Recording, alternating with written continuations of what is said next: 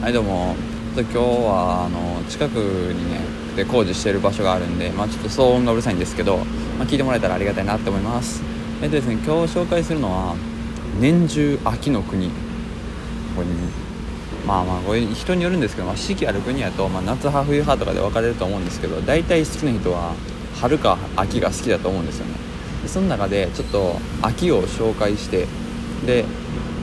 こういう気候の国がありますよっていうのを軽く紹介して、まあ、ちょっとねコロナが収束までいかなくても、まあ、外国に行けるようになったら、まあ、そそういうとこ行ってもらいたいなと思います。なぜならですね日本にずっと住んでる人多いと思うんですけど正直会う国って日本に生まれたから日本が会うとは限らないと思うんですよね。まあこれはまあ文化とか言語とかで気候とかもそうですけどあの保険のねあのお金とか税金がこんだけかかるとかあとは何の仕事をしてるかとかそういうのでいろいろ変わってくると思うんですよ。でもその中でね気候っていうのは結構こう精神的にも影響されましてあの冬とかになるとねこう人肌恋しくなったりとかであの夏になったらちょっとこ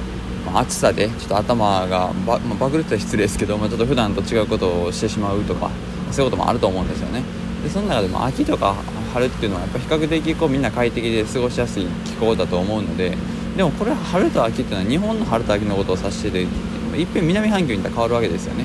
まあ、逆になるんで。まあだからこういうのまあ、とりあえず今回の基準は日本のあの秋を基準として紹介していきたいなと思います。それではですね、まあ、軽く3つ紹介しますじゃあまず1つは、えー、コロンビアの首都ボゴタですね。でコロンビアっていうのはどこにあんねんって話なんですけど、まあ、サッカーとかしてる人だとご存知だと思うんですけど、えー、と南米の,、はい、あの南アメリカ大陸ですね。あれの北の方にあります。赤道ちょっと上ぐらいですかね。で南半球だと暑いんちゃうんかと思うんですけど普通の人は。それはそうで実際他の都市は暑いんですけどそのボゴタっていう場所はですね標高が 2480m あるんですよね。めちゃめちゃ高いですよね。これあのいきなり旅行とか行くと高山病になる確率があるんで大体あの空港とかに薬売ってたりとか、まあ、行く前にもですねそれの予防の薬飲んでいった方がいいと思うんですけどあのこのボゴタがそういう形なのであの年中ずっと最高気温で20度最低気温で10度切るぐらいであの私は友人から聞きました。これめっちゃ良くないですか？だって言ったらもうほんま秋ですよずっと。でその中で、まあ、何がいいかっていうとあのいちいち夏服冬服っていちいち毎年買う必要はないんですよね。大体同じような気候なんで、まあ、軽いジャケットあったら大丈夫ってあの聞きました。なんでまあそういうミニマリスト的なねちょっとこうお金を節約したいとか物を増やしたくないって人にはおすすめかもしれないですね。でもですねコロンビアのボゴタは基本的にまあこう綺麗な建物も多いですし人も結構フランクでね外国人にスケントとか多いんですけどやっぱ気をつけてもらいたいのは治安の方でこうなんでしょうやっぱ強盗とかですねスリとかが結構ありまして特にこうスラム街っていうのがあるんですけどコロンビアっていうのは大体6段階ぐらいにあの所得によってこう階級が分かれてまして別にカーストみたいなひどいもんじゃないんですけどそれはあの所得によってこう納める税金が違うっていうのを段階分けしてるだけなんですけどそのせいでねちょっとやっぱこう貧困地区に行くと、まあ、強盗とかもあの場合によっては銃持ってる人もいてるので、まあ、結構危ないっちゃ危ないエリアですね。なので、まあ、ちょっと気をつけてもらいたいんですけど基本的にはま昼間とかは涼しいし、ま、過ごしやすい、まあ、そってジョギングとかしてる人も多いですし、ま、結構ねそれら辺はあの、まあ、おすすめですね。それ続いてもう一ついきましょう。で、えー、もう一つはですね、えーと、エクアドルの首都キトですね。これも結構コロンビアと似てましてまずコロンビアとエクアドルが隣なんですよ。でエクアドルっていうのはあの赤道の上にあるエクアドルから、えーとまあ、由来であのスペイン語でエル・エクアドルっていう名前があの赤道って意味なんですけどそれがそのまま国になったって場所でなんか卵が立ったりするような場所なんですよね。で赤道で言ったらあの暑いんちゃうんかって思うんですけどそれが意外とそう暑くなくてこれもコロンビアに似ててあのキトもキトのあの標高も 2800m でしたっけね、まあ、とりあえず 2500m 以上あります。でそれだけまず高くなると、まあ、気候がこう、ね、風がよく吹いてで気候的にもこう涼しくなる。富士山とか夏でもあの寒いのと一緒で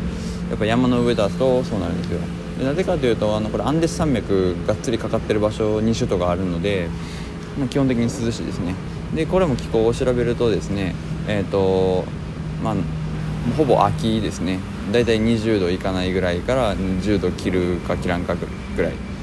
最高ですよねこれ。でそれで湿度がねちょっとだけ高いんですけどでも日本でもそうだと思うんですけど気温低かったら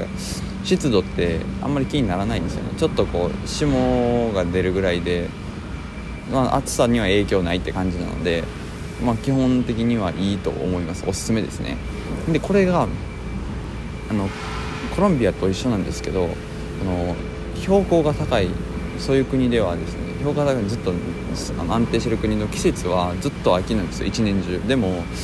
寒気と雨季っていうのがありましてめちゃくちゃカラッカラになる日なるあのシーズンとでめちゃくちゃ雨が降るシーズンがあってほぼ毎日雨降るみたいな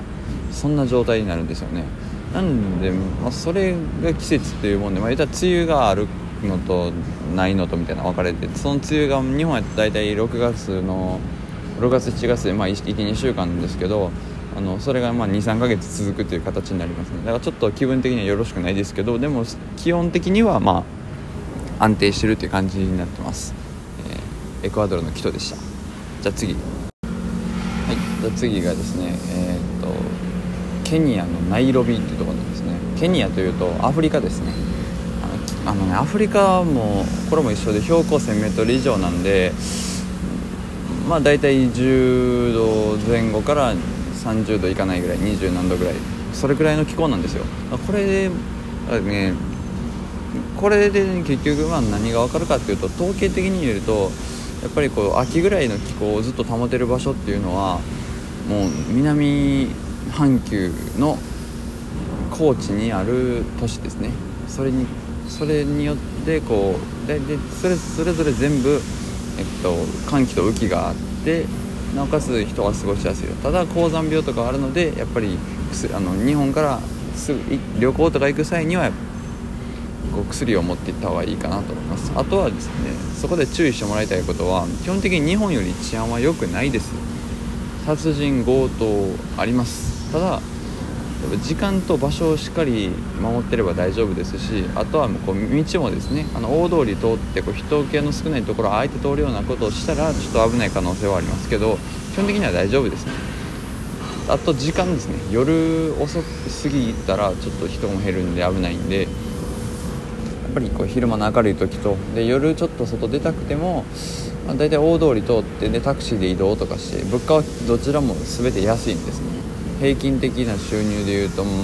10万20万いかないぐらいですね。それで人家族で生活してるんで大体タクシーとかももう数百円の話100円200円で乗れるんで絶対的に命とか危なくなるんであれば強盗で物が取られな取られるんであれば絶対にタクシーを使う方が私は得だと思います。ということで今回は秋の国でご紹介しました。もしもし質問とかがあったりなんかこういうのやってほしいなとか基本に聞きたいなって思うことがあればあのコメントしてください。はいではちょっと騒音の中失礼しました。ありがとうございます。